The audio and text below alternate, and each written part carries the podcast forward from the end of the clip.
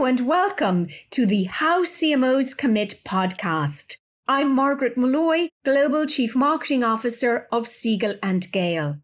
This is a podcast to explore how the world's top CMOs are building their brands and the professional commitments they are making as leaders. This podcast is a recording of our Future of Branding series. From the decisions facing CMOs to the commitments they are forging. The conversations are uniquely vulnerable and strategic. Please be sure to listen to the end when I provide my reflections. This is how CMOs commit. Hello and welcome to Siegel and Gale Future of Branding Roundtable. Every episode, we meet five marketing leaders to explore how they are building their brands. I'm your host, Margaret Molloy, Global Chief Marketing Officer of Siegel and Gale. Siegel and Gale is a preeminent brand strategy, design, and experience firm. In February 2020, my son played the title role in his seventh grade's production of Agamemnon. Huddled together with other parents, we were treated to the musings of the ancient Greek playwright Aeschylus. He who learns must suffer, declared the chorus. Of course, days later, we were all in lockdown. Learning is change, and change is difficult. Even in the most mundane of times, it requires a degree of discomfort. This pandemic has forced learning and change on all of us. Resilience, however, is the ability to bounce back in the face of turmoil and hardship. Resilience calls for flexibility, suppleness, and a strong core. Today, we will learn about resilience through the experiences of five very different brands from B2B to B2C to education, from aspirational to inspirational to essential, these brands have braved grueling challenges from economic upheaval to world wars and now a pandemic. Throughout the conversation, we would love to hear from everyone in this global audience on Twitter. Please tweet us using hashtag future of branding. I will now introduce everyone in the audience and invite you to have your voice in the room. To our audience on Twitter, please tweet us, as I say, using that hashtag future of branding. Tell us where you are joining from, and in a word, how do you build an enduring brand? So that's the same prompt for our CMOs. As ever, I am joined by five marketing leaders. My first guest, Brian Kenny, is the Chief Marketing and Communications Officer at the Harvard Business School. Brian, good afternoon, Boston. How do you build an enduring brand? Good afternoon, Margaret. Thank you so much for inviting me to, to join this illustrious group. I'm really thrilled to be here today.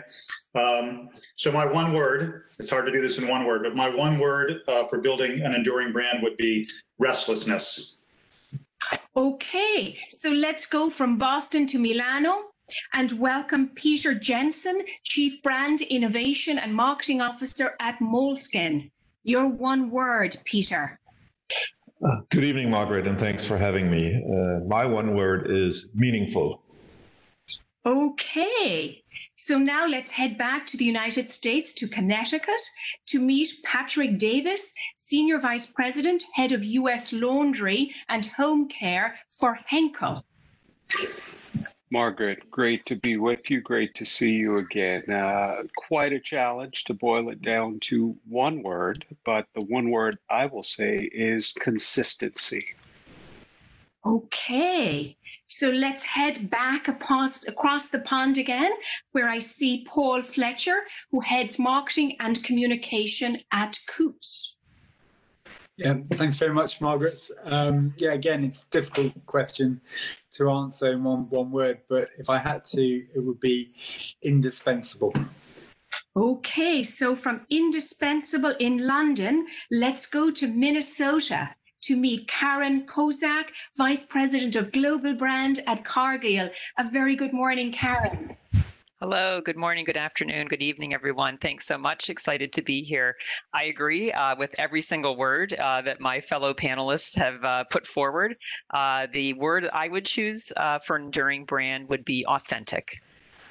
I love that we have different words that gives us great fodder for this conversation. So let's begin at the top of the order and explore the topic deeply. Brian, you'll get us started. The Harvard Business School, an iconic brand established in 1908 to educate business leaders with the mission of educate leaders who make a difference in the world. Indeed, the folks at Harvard Business School were the first to establish the MBA program.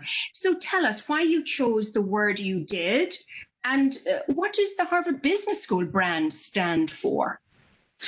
It was so it's so true that all of those words apply. And as I heard each one, I thought, oh, why didn't I think of that word? Going first, I guess, is both a pro and a con there. Um, you know, I chose restlessness because I think one of the challenges that any heritage brand has and I would define a heritage brand as a brand that benefits from its history, that actively uses its history as part of its positioning, uh, present day positioning. Um, you know, Harvard Business School, uh, as you pointed out, was the first in this category, the first school to offer a Master of Business Administration. Um, you know, being first has its own set of, I think, challenges and obligations, frankly. Uh, and, and we've always looked at ourselves as needing to continue to stay in front and to sort of chart the course for other business schools. You know, if you want to be a leader in the category, then you have to demonstrate leadership, and you can't lead if you are sort of resting on your laurels. So I chose restlessness because I really feel like any brand that sits back and sort of rests on its own laurels is going to inevitably fall behind. If you're not continually reinventing yourself and finding new ways to be relevant, another great R word, new ways to be relevant to your audience, there's no way to sustain uh, that leadership advantage. So let's explore that further, Brian. You know, the Harvard Business School, it's an iconic brand. It's an interesting brand because, on some level, there may be folks who would consider it perhaps elitist. And in this current era of authenticity, how do you thread that needle? You know, it's funny. Um, I like to remind folks that we are elite, but we're not elitist. And there's nothing wrong with being elite. I think people strive, you know, brands strive to be considered elite brands in a lot of categories. Uh, so we don't shy away from the fact that Harvard Business School is a special place and it's a difficult place to gain admission to. And there's a reason for that. We want to admit the students who we think are most qualified to succeed, who will have a big impact in the world. You've stated our mission, which is to educate leaders who make a difference in the world. Well, you really have to find very special people to live up to that mission.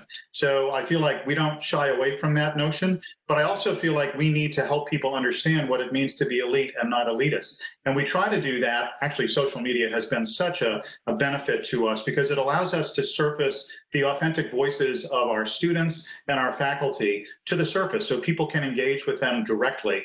For a long time, Mystique was a big part of the Harvard Business School brand, and that doesn't work anymore in this day and age of transparency. So we have to tear down sort of the opaqueness and bring the real voices to the surface. And once you do that, people realize right away that these students are ambitious and they're talented, but they're not self-centered. They're not in this for themselves. They want to they want to be successful, and to them, that means making a contribution to the world and giving back in meaningful ways.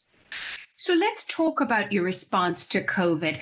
I know on a very visceral level that part of the motivation for going to the Harvard Business School is that pedagogy of the case method.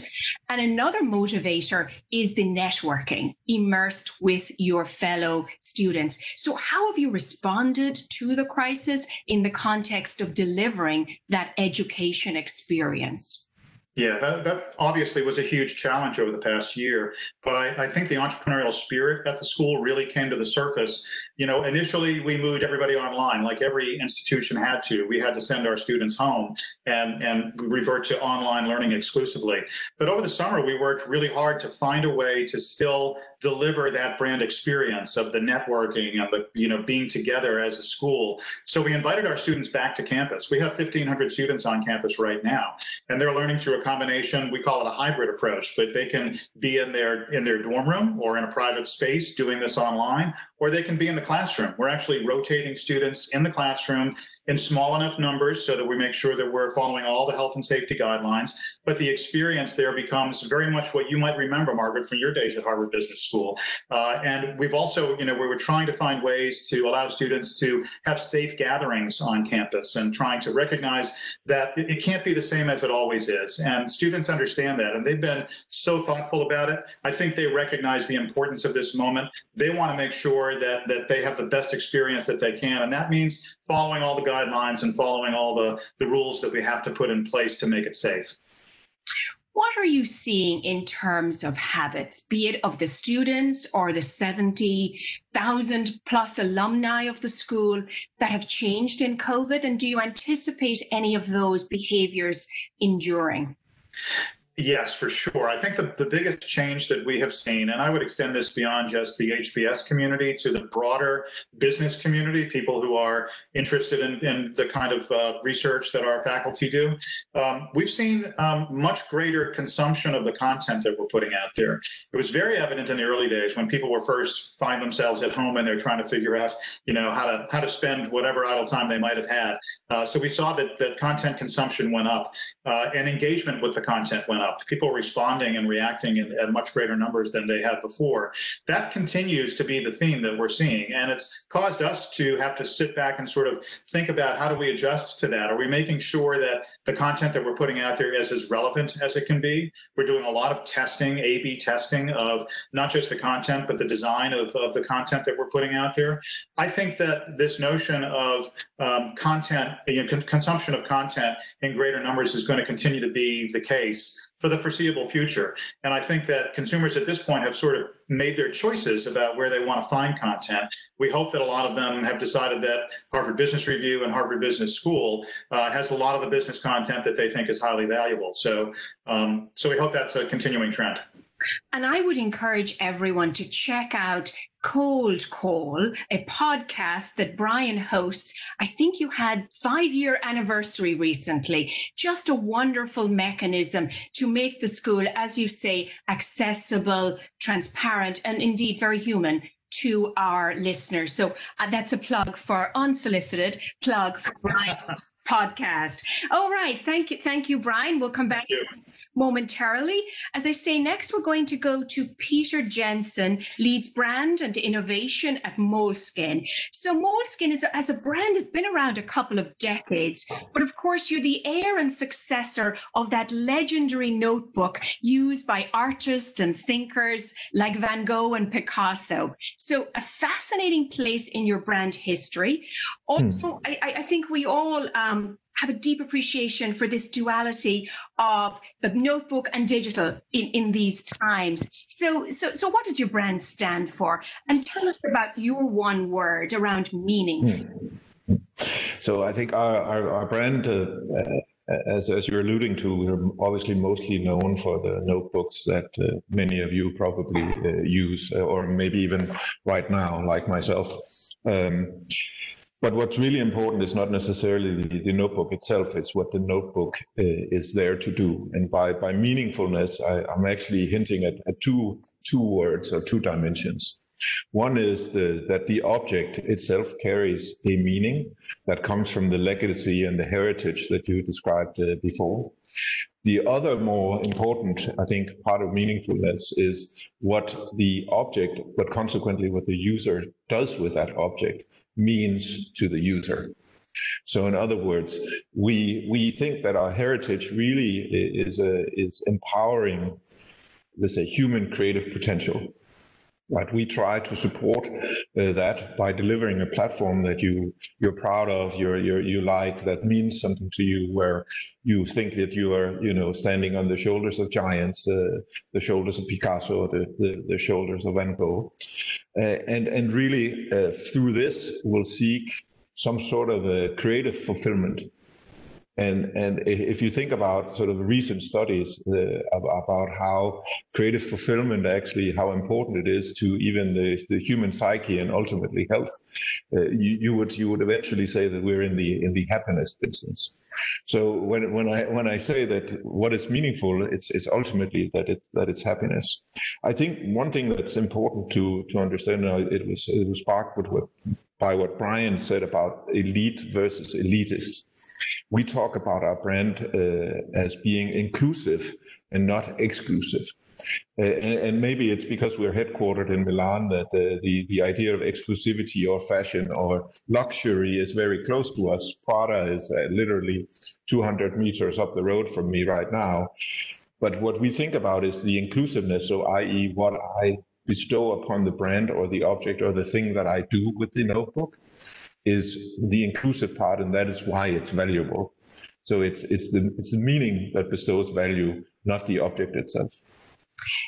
Now, some of our listeners may be surprised that a company with such beauty in the physicality of that analog technology, mm. the notebook, is blazing trails in digital.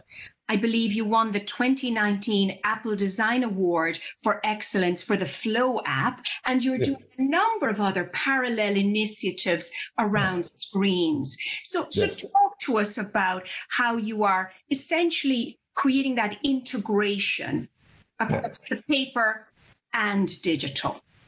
Yeah, um, I think when uh, going back just uh, for a second, when I joined the company in about 10 years ago, the notion was that digital was going to kill paper. And we basically said, no, digital is a huge opportunity for paper. And, and, and that's sort of a, in a microcosm. But if you step back to the purpose of the company, which is empowering human creativity, culture, and knowledge, it doesn't matter where your creativity happens.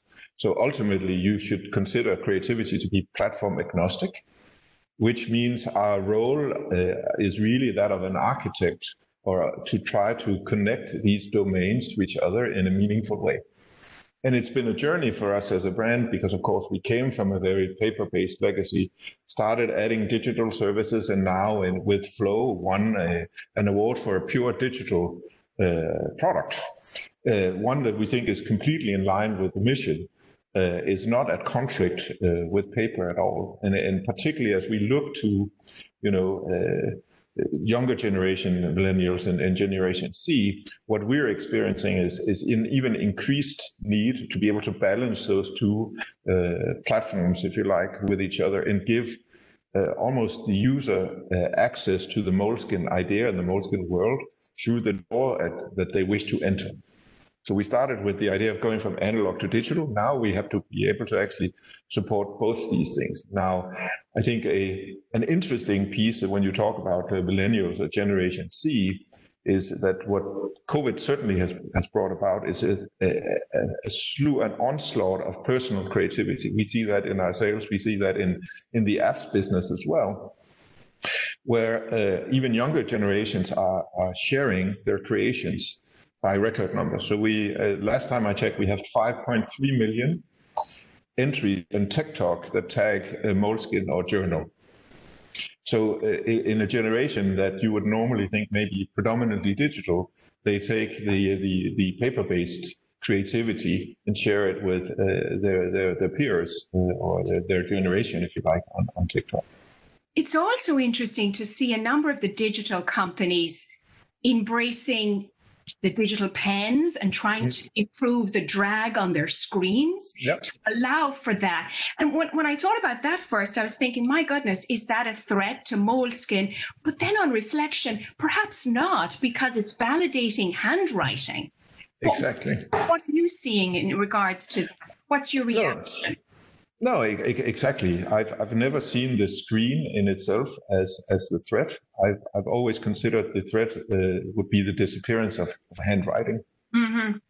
Uh, and and as a consequence, you know, when when Apple launched the pencil, I received a lot of concerned calls from uh, board members of this company, and I said, "You should be happy.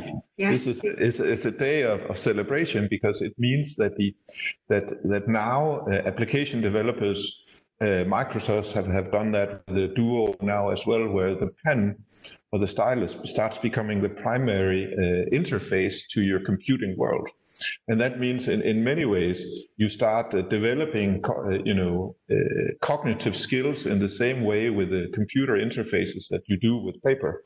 Let's say there's, it's quite well documented that let's say the asymmetrical actions of writing by hand has a positive effect on your cognitive performance.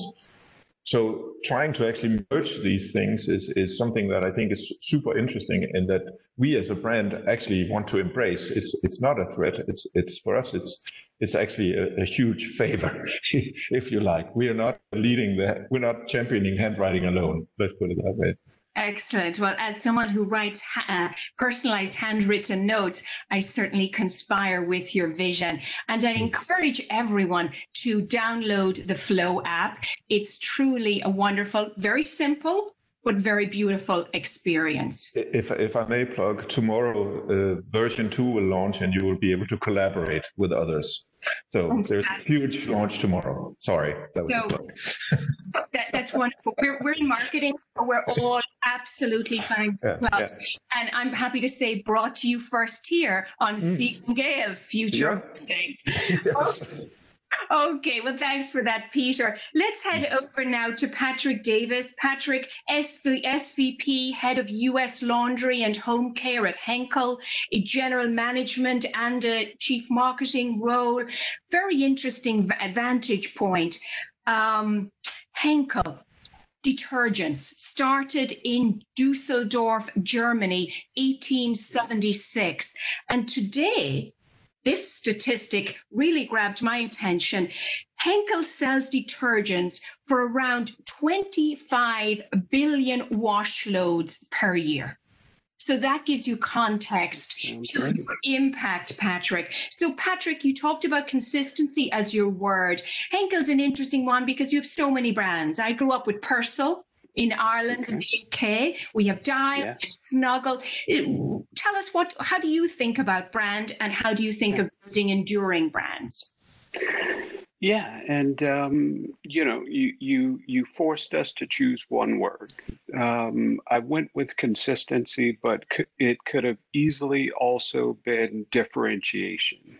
Uh, I think the two of them come together at Henkel, we are not a branded house. We're more of a, a, house of brands. And even in the laundry category, we actually have four laundry brands. So, a big part of my job and my team's job is defining the unique purpose for each one of those brands, how we differentiate them, and very consistently communicate that to our retailers and our consumers.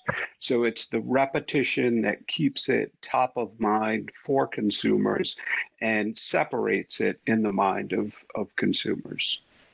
Now, Patrick, no doubt during COVID, you likely experienced a spike in demand in mm. the beginning as more people were home, more people doing sure. I'm also very mindful of the fact that 90% of US people have one of your products at home. So that's tremendous reach. It also gives you tremendous access to the community. So whether it's mm-hmm. COVID or Black Lives Matter or so many of the crises that indeed we're all grappling with right now, I'd love to get your perspective on how Henkel is responding to the crisis and indeed personally your your perspective i know you have a unique yeah. conscience on these issues yeah, sure. And you know, uh, we've um, I've I've thought about it, and we've talked about it uh, a lot. And really, right now, we're we're facing two pandemics. You know, we're we're facing the pandemic of COVID, but we're also facing a much needed reckoning with racial justice in in the U.S.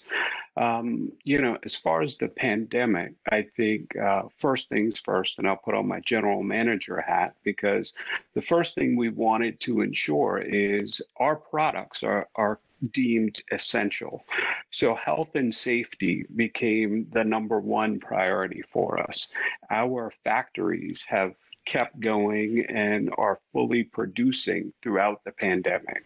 So, getting people the PPE they needed, the protocols in place so that we keep our operations going is priority one. The second thing is, you rightly point out, um, we have had to reckon with a, a, huge spike in demand. And we make not only laundry detergent, but actually cleaning products as well. Uh, just in detergents, we saw demand speak, uh, peak by 50% or uh, 50% in March and April versus the usual 2 to 3% per year. So we're still, in a lot of ways, catching up and recalibrating with the changing consumer taste because the consumer is actually demanding more from us right now. So those are things on on the side of the pandemic. I would also include in there uh, giving donations and and free products so that people can still clean their clothes, clean their surfaces, and stay safe as it pertains to uh, to racial justice, you know, I, I think we are using our clout and, and our marketing spend. We spend tens of millions of dollars to um, to place our marketing and, and our voice um, in places that reflect our values. So we, uh, a few months back, were a part of the Stop Hate for Profit movement, where we actually paused our social media presence on platforms like Facebook Facebook and Instagram for a couple of months until we became more comfortable with number one, where our messages were and was it alongside hate speech and what other precautions were being put in place on a platform that we supported. Fascinating. And I suppose you also have an interesting vantage point on changes in consumer demand. Mm. So what are you seeing in terms of e-commerce and or enthusiasm for the planet? Are those yeah. priorities at this time? No, no, great question. You know, I I, I liken it to um, a couple of different kinds of changes we're seeing. I see uh, on one hand we see uh, things that were already uh, increasing, but they've accelerated because of COVID. So accelerations, and then I think COVID has brought on some shifts. Now, for us, an acceleration would be something like e commerce. E commerce was already growing double digits for us every year, but uh, right now it's growing more than 200% year to date. And we have had to retool to keep up because we use different bottles for e commerce, which are more concentrated formulas and caps and tops that are, are uh, constructed to be uh, breakage and shatter resistant when we think of shifts, uh, two come to mind. One that, that you've pointed out, the the changing consumer taste. So, you know, I think consumers are much more oriented to performance oriented products, uh, things with antibacterial, hygiene. Uh, and as you've also pointed out, eco formulas, you know, being at home and seeing what lessening our footprint on the planet has done uh, to air quality, water quality around the globe, I think has awakened many people. So many of our eco SKUs are, are doing very well. The other one I would just uh, highlight is the the shift in media consumption. Hmm. And, you know, there we see the move from linear TV to streaming and, and digital. And, you know, um, I, I think I read a stat that uh, there are 18 new streaming services that have launched in just the last 12 months you know for us it's made us rethink where we're spending and where we support things like search or uh, digital because those are the type of consumer activities that that consumers are looking for goods online and with third party sellers. So we want to support the search in those platforms Well, thank you. Thank you for that, Patrick. Let's head now to a very different world. Let's greet again Paul Fletcher, Head of Marketing at Coutts, a private bank in the United Kingdom uh, the leading choice in the region for wealthy individuals and families. Paul, you may have the distinction of the oldest company on the panel. I believe you were founded in 1692. Yeah. So, so tell us about 128 years ago. Yeah. Indeed, indeed. So, so tell us about the brand, and you are uh, certainly an iconic brand in the context of the United Kingdom, perhaps lesser known to all of our audience. Tell us about your brand and indeed um, indispensable and your aspirations for it. Okay, so yeah, that, that's right. So we were founded in 1692. Um, we've lived in the same location all that time, which is the Strand uh, in London. Um, we're we've, got quite famous clients. We don't confirm or deny who our clients are, but they tend to be quite famous. Um, and we're probably seen as probably one of the founders of private banking as it is known today. Um, so, um, so yeah, so so you know, like a lot of the, the, the guys who have already talked uh, so far, it is very much around okay, how do you distill the best of the past, but then embrace everything you can from the new. And the the word indispensability really comes from a quote from Thomas Coutts, which um, he talked about being in knowing your clients so well, you become indispensable to them. And I think that resonates just as well in a digital world as it does um, in Thomas Coutts's day. Um, you know, the the, the, feeling that you'll have your own banker and that your banker will be able to know everything about you to be able to provide you with the best advice. Um, but in reality, that you won't necessarily, not all of our clients will have their own banker. So what we got to do is make sure that we know everything about our clients to be able to advise them and guide them on their uh, on their life for them and and, and also their family. Um, we've got quite an eclectic uh, client base. I, I, I, sort of jokingly call them some tattoos to tiaras and everything in between. It's um, you know a real sort of broad church of people. Um, they each have their own very specific needs, and uh, you know we are very innovative in the ways in which we can help them, um, depending on their background, depending on their income profile, etc.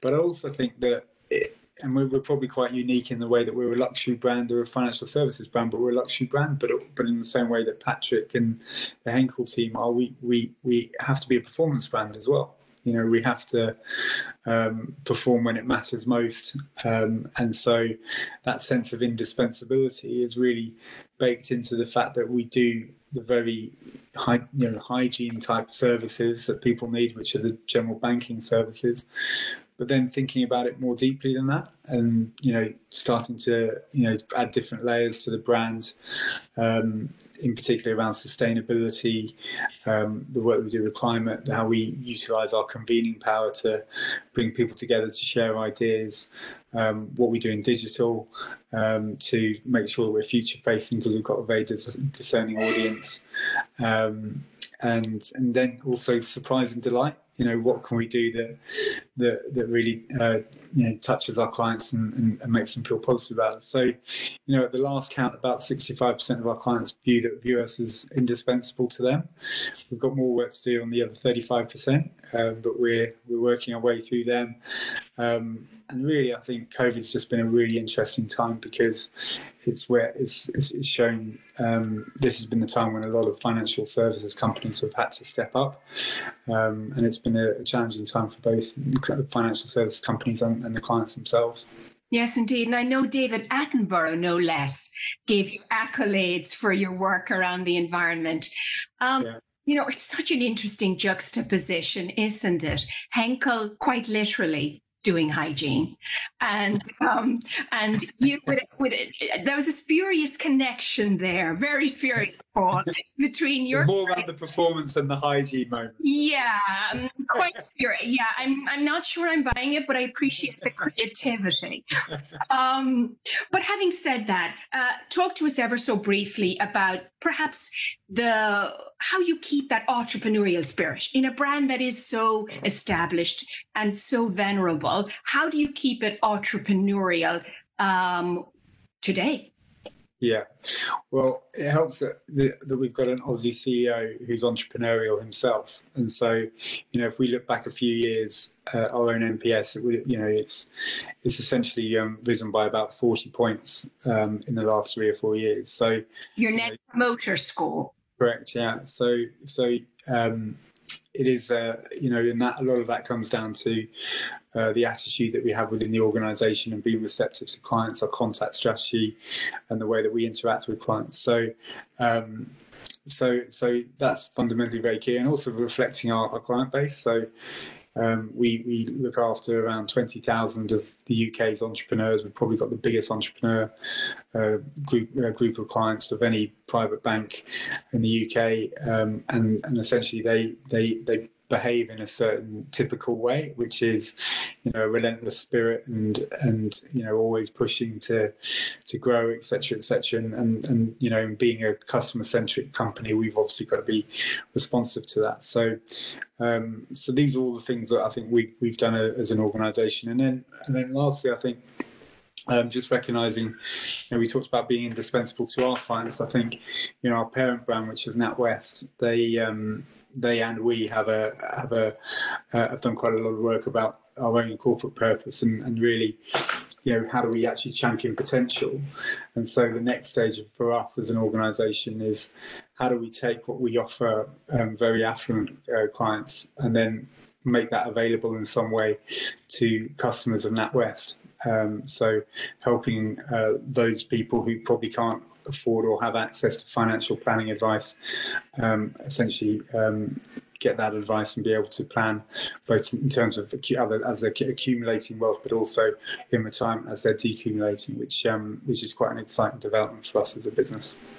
Fantastic. We'll look forward to tracking that one. And there might be a more plausible connection with those alums of the Harvard Business School and Coutts. I'm going to speculate there, Brian. There might be a little overlap there. Not sure the degree to which they're doing their laundry, but hoping they're being creative. Wonderful. Thank, thank you for that. Paul. So now let's see if we can connect with Karen. Karen Kozak, VP of Brand at Cargill. So Karen, we know we know Cargill, a fascinating company, over 150 years old, um, more than $100 billion in revenue, and an important mission around nourishing the world. So primarily B2B, but very expansive remit also. T- tell us about your brand and uh, what you're seeing in terms of COVID. So, uh, yeah, we, we absolutely have this critical mission of uh, nourishing the world, as you said. Um, our brand, and the reason I chose kind of authentic from my word, it's all about enabling our customer success. And our customers are the folks who are working with us on, on nourishing the world and feeding people, feeding animals, et cetera. Um, and, you know, one of the biggest challenges that we've had had with COVID is, um, you know, those needs, as you've seen, can change overnight, right? Um, in terms of what is it our customers need, what are our consumers, um, you know, demanding and driving that need. So the biggest challenge with COVID has been the demand volatility and its impact on the global food supply chain. Um, so this really has been an example of needing to be resilient, uh, needing to be authentic and true to our purpose of nourishing the word, world and our values of how we bring that together.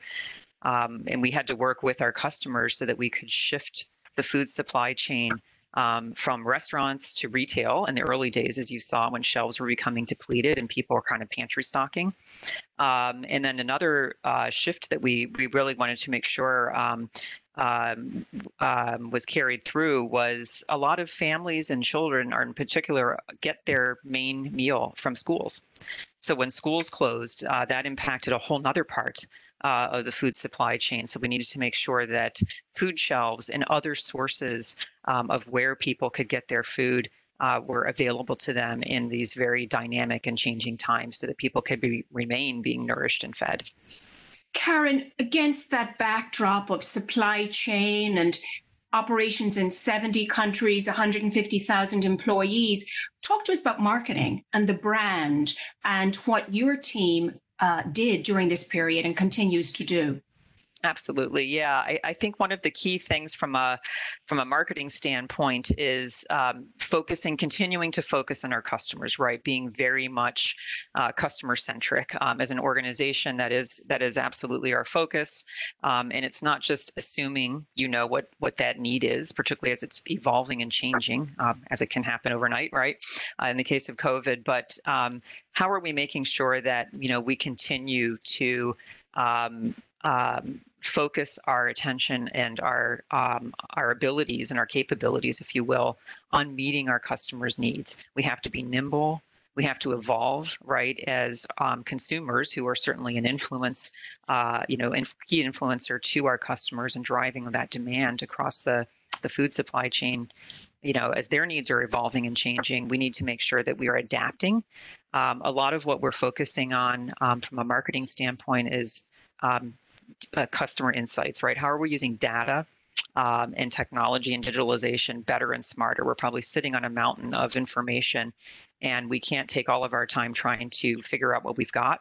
We really need to be focusing and shifting that time on understanding those insights, understanding what that translates into, um, meeting that need, um, what problem is there to be solved, and how are we making sure that we're creating value for our customers and um, basically everyone else that's impacted across the uh, the global food supply chain. Well, thank you. And thank you for that, Karen, and everything you're doing in terms of nourishing and providing uh, food security for so many that need it. So let's go back to the top of the order again, starting with Brian. I'm going to ask pretty much the same question to all of the panelists. A recurring theme here seems to be to be enduring means to be relevant. So, my question, starting with you, Brian, as a marketing leader, what has COVID taught you about relevance? So, you know, I think it's interesting. If you look at, um, you know, a brand like Harvard Business School, um, part of the push and pull of, of being a heritage brand is that we've been around for a long time. And, you know, Harvard University has been around several hundred years longer than Harvard Business School. So we have this sort of aura of having been around for a long time, which can also in some places translate to being old and stodgy uh, and not being relevant, right? And, you know, the, the, the push and pull there is to make sure that our heritage means something, but it doesn't mean that we're stuck in the past. And so I think one of the things that we learned from COVID was that we were able to flex muscles that we didn't know we had. We always talk about relevance.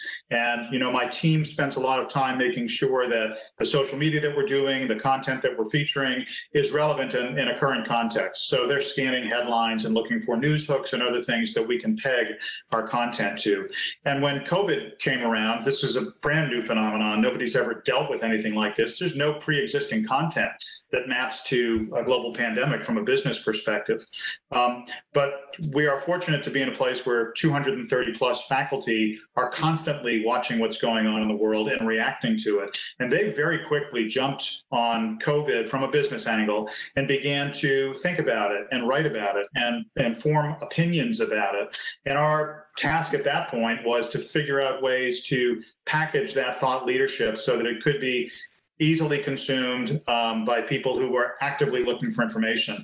I'll give you a concrete example of one of the ways that we did that was to launch a Zoom series. I had never used Zoom before COVID hit. You know, so one of the first um, opportunities I had to use it was with a faculty member named Tsedal Neeley. Tsedal uh, is somebody who studies organizations. That's because she's organizational behavior faculty, but she um, has developed a deep expertise in remote working. In fact, she's about to launch a book on the topic of the remote workforce coming out in March. And she reached out and she said, you know, I had a conversation with uh, the, the editor of Harvard Business Review about doing an article on this, and he thought I should reach out to you and see if there's other ways that you might be interested in using it. And I said, why don't we do a Zoom call? Let's just invite people to do a Zoom call where I talk to you about remote working.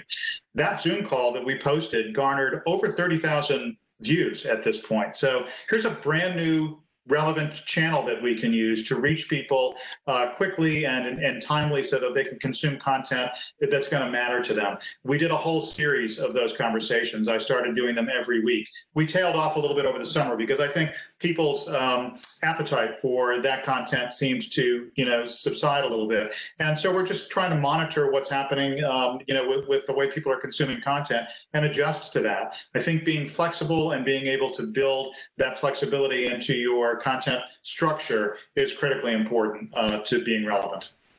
And Brian, ever so briefly, what is your personal commitment to making sure the Harvard Business School brand is relevant for the decades to come?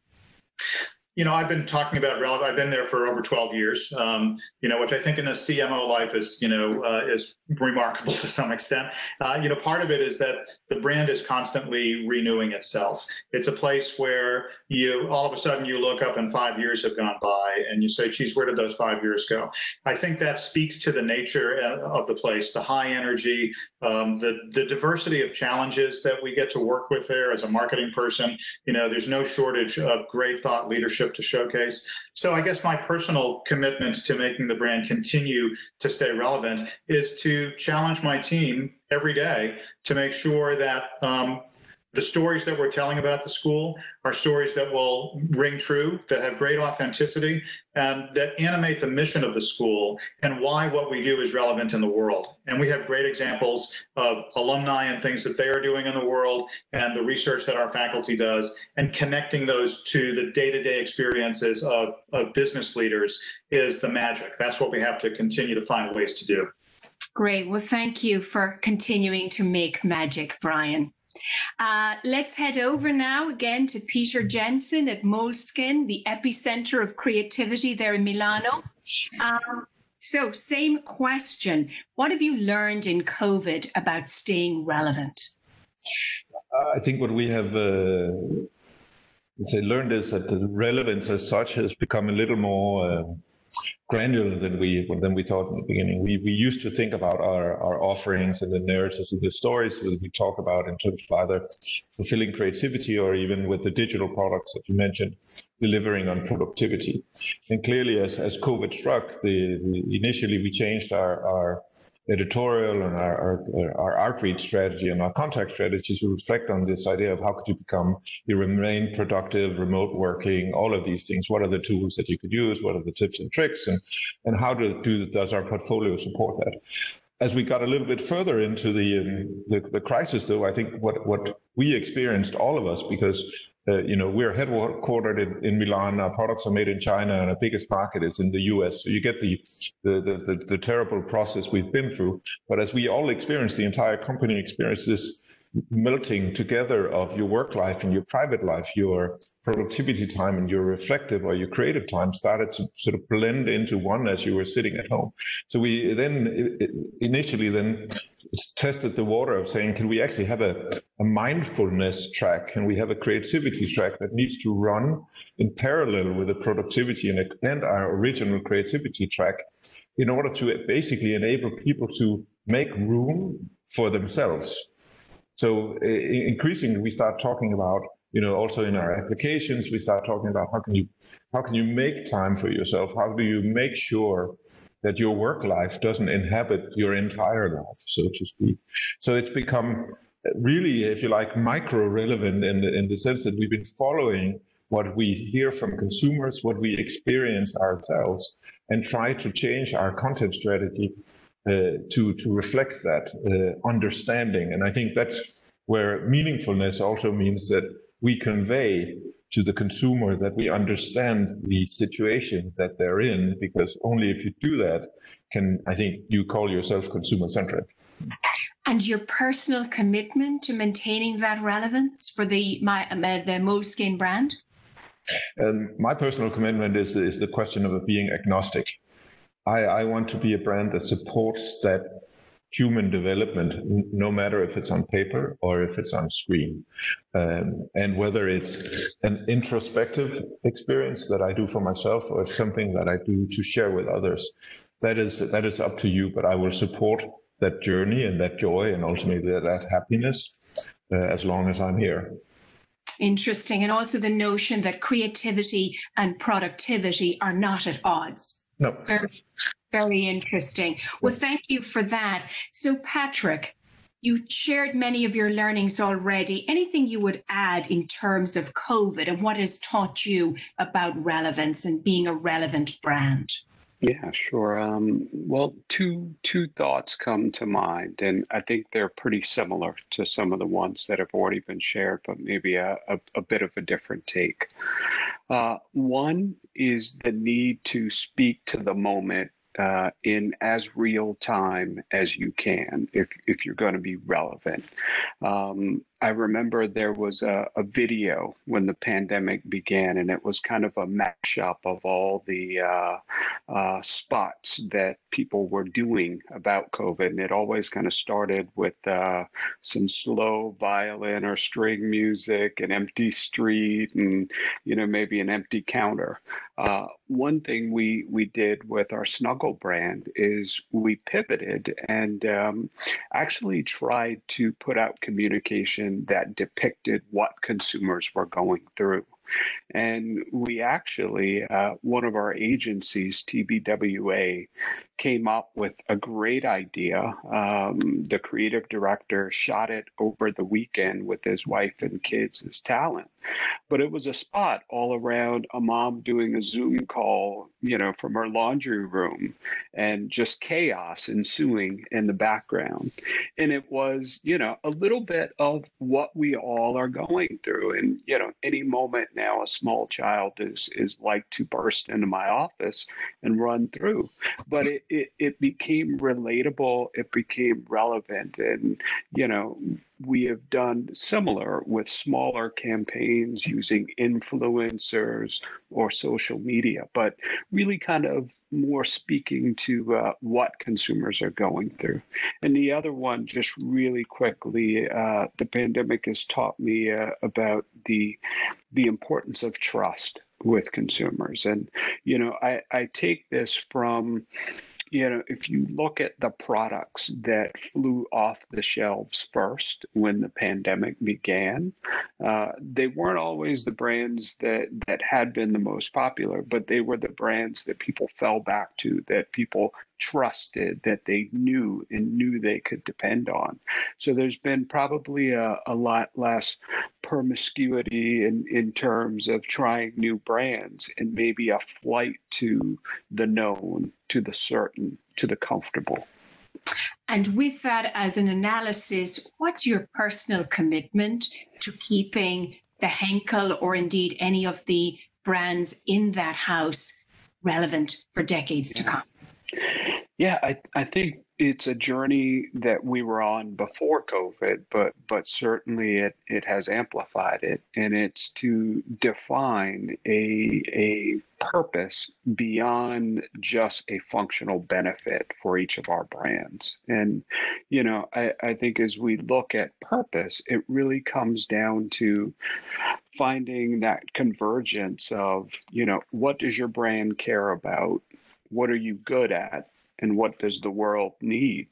And how do you find that convergence of the three that makes your brand to your first point even more relevant within the world? So for me that's uh, that's personally what I want to do more, or from a Henkel standpoint, personally, um, you know, I, I, think the the the recent conversations around racial justice have just um, made me a little bit more outspoken about the need for diversity and inclusion within all of our spaces. And, you know, we know that within companies, uh, being more diverse as a workforce uh, makes us more productive. So um, that's that's more on on my my personal commitment as a leader. Thank you for sharing that. And as I said yes. earlier, you have a particular conscience in that area that is both authentic and inspiring. And we look forward to supporting you on that journey. So let's head back over now to Paul. So, as we talked about, Paul, such a venerable brand, such an enduring brand. What has COVID taught you about relevance? Well, I think probably the most important thing that happened during COVID was was our people and how our people reacted to that. And you know, when you've got people who are engaged in the brand um, and they're committed to delivering the type of experience that or the service levels that we that our clients demand um, in a very difficult circumstances. So we had um, contingency planning for if something happened to our offices to go somewhere else and deliver that. What we didn't have is a contingency plan for all offices not being available. So, you know, we have a 24 7 telephony service. You can imagine how busy that was because we're a commercial bank as well as a as well as a wealth management business, um, and people needed support there and then. So we had to move all of our um, frontline staff to work from home um, all of our call center people to work from home, and and that was challenging. And you had to call upon partners, you had to um, commercial partners such as our concierge service, the people themselves to completely change the way in which they worked, um, and and it really to be able to deliver that in a customer centric or people business, you have to have people that really buy into the brand. And so, so I think for me, that is the most important part is that, you know, as a heritage and luxury brand, that you've got people in there that really are passionate about um, maintaining that. And your personal commitment to maintaining that relevance, Paul? I think just keep pushing. So, so for us, the things that have made us very successful, and my favourite things about the organisation is where we've we've done things that are different. So, you know, we were the first um, bank to have um, to, to have computer-based banking. We were the first bank to have an app. We were um, in the 1970s. We put, installed a roof garden and a glass ceiling and a, big atrium. You know, all these sorts of things are the things that, that push us forward. And I think this is the challenge that heritage brands have: is that people always think about the the brand as something um, that was somehow better previously. And for us, it's, it's really just getting people to be much more excited about the future than you know nostalgic about the past. That's a gorgeous nexus of heritage and being first. We applaud you for that. Um, so let me see, is Karen still on? Karen, we continue to lose your video, but are you available via audio? I, I think I'm still here audio. Can you hear me okay, Margaret? We can, and delighted okay. Hear you. So, Karen, um, you, have heard from the other panelists, same question. Yep. What have you learned about relevance during COVID? Yeah, I think it's about striking the right balance of being flexible so you can meet some changing, you know, the, the changing needs um, of your customers and stakeholders, um, while also identifying the shared values which are enduring and remain true for for you and for them. Um, you know, having a clear purpose and actionable values, I think, is really important. Um, not just statements on a wall, but things that you actually live. Um, we put the priority of um, you know, during this time and always on the health and safety of our employees. Um, safety has been a priority at Cargill for many, many years. Uh, so it's not something we just suddenly had to figure out in the midst of the pandemic. In fact, we actually had an existing pandemic safety plan that we had hoped we had never would never need to implement, which we of course did. Um, we also, um, I think, similar to the comments that Patrick and others have made, I mean, an, an inclusive culture um, that embraces diversity in all forms is absolutely key for ensuring that you remain relevant, that your brand remains relevant. At Cargill, we actually intentionally lead with inclusion. We call it inclusion and diversity, right? Um, we, we, we won't serve on a board of directors, for example, uh, that doesn't have uh, female representatives or other, um, you know, um, uh, uh representative that's, that's limiting in any way.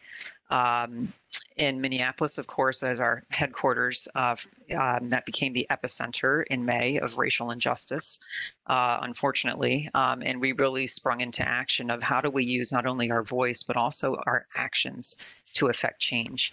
Um, so, you know, if you think of diversity being about facts, inclusion is about acts, right? So, um, so all of this is, you know, um, I think key to to making sure that you're um, you're keeping your brand relevant now and in the future. And finally, Karen, on a personal level, your commitment as the brand leader to ensuring that relevance. Yeah, I think it's always um, making sure that we're always using our values when we have to make these really tough decisions because they do help steer us through changing times. They allow us to be flexible and adapt uh, while still remaining true to our purpose. And then also, I think a, a key thing for brand and marketing um, is you know what is the the roi on that right um, this is an investment treat brand as an investment not as a spend um, and by doing so you really are serving your customers and then hence you know our business of course uh, long into the future well thank you for that and in thanking our speakers Here are my reflections on today's topic and our conversation. In the presence of you, leaders of such enduring brands, I'm compelled to reach back in time.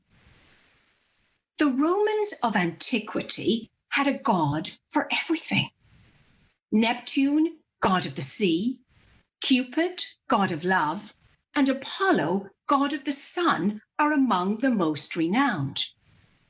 As a marketer, my favorite is a lesser known deity, Janus, who held the key between what is, what was, and what is to come. Janus was the god with two faces. One of his faces always looked backward to the past, ever mindful of where he had come from, of those who had gone before. He recognized that in times of turmoil and hardship, he could draw on their strength. His other face perpetually looked forward to the future, comforted in his knowledge of the past and the legacy of his ancestors. While the past was always in sight, Janus never fixated on what was. Instead, he looked to the horizon and focused on the possibilities of the future. Like all marketers, Janus had many roles. As the mythical ruler of Latium, he was responsible for the golden age that brought trade, financial services, and agriculture to the region. As the doorkeeper of the heavens, he was the route to all other gods. To the ancient Romans, Janus was the god of gates and doors. As we marketers prepare to open the door and cross the threshold to 2021, we may glean perspective from the duality of Janus. This pandemic, the economic upheaval, and the crisis surrounding racial inequity has stress tested all of our resilience and provoked us, as we've discussed today, to look to our brand purpose to find a firm foothold from which to elevate. This period is also opening a door to a new future, to cultivate creativity, to forge new possibilities, to forge new relationships, and unlock new ambitions. As we heard from the venerable brands here today, enduring relevance demands a steadfast reverence for heritage and an adoptable, inspiring vision for the possibilities of tomorrow. Thank you, Brian, Peter, Patrick, Paul, and Karen. We look forward to tracking your progress as you live out the commitments shared today. Thank you to my resilient production team, led by Alison Shiver and Ashley Noonan, assisted by Mick Smith and Kevin Loftus, researcher Ellen Hawken, blog editor Daniel Alonso, designer Gisem Karatis. And you are all in the audience invited back next week on Thursday at 12:30 Eastern when I will be joined by five more CMOs. On behalf of everyone at Siegel and Gale, I'm Margaret Molloy, thanking you for joining us. Thank you for joining How CMOs Commit. You've heard the strategic insights and professional commitments of top brand builders from around the world. I hope you also enjoyed my reflections on how this conversation is relevant to all marketers. Subscribe to our podcast on Apple Podcast or your favorite podcast app. And please rate, review, and share this podcast. Until next time, this is how CMOs commit.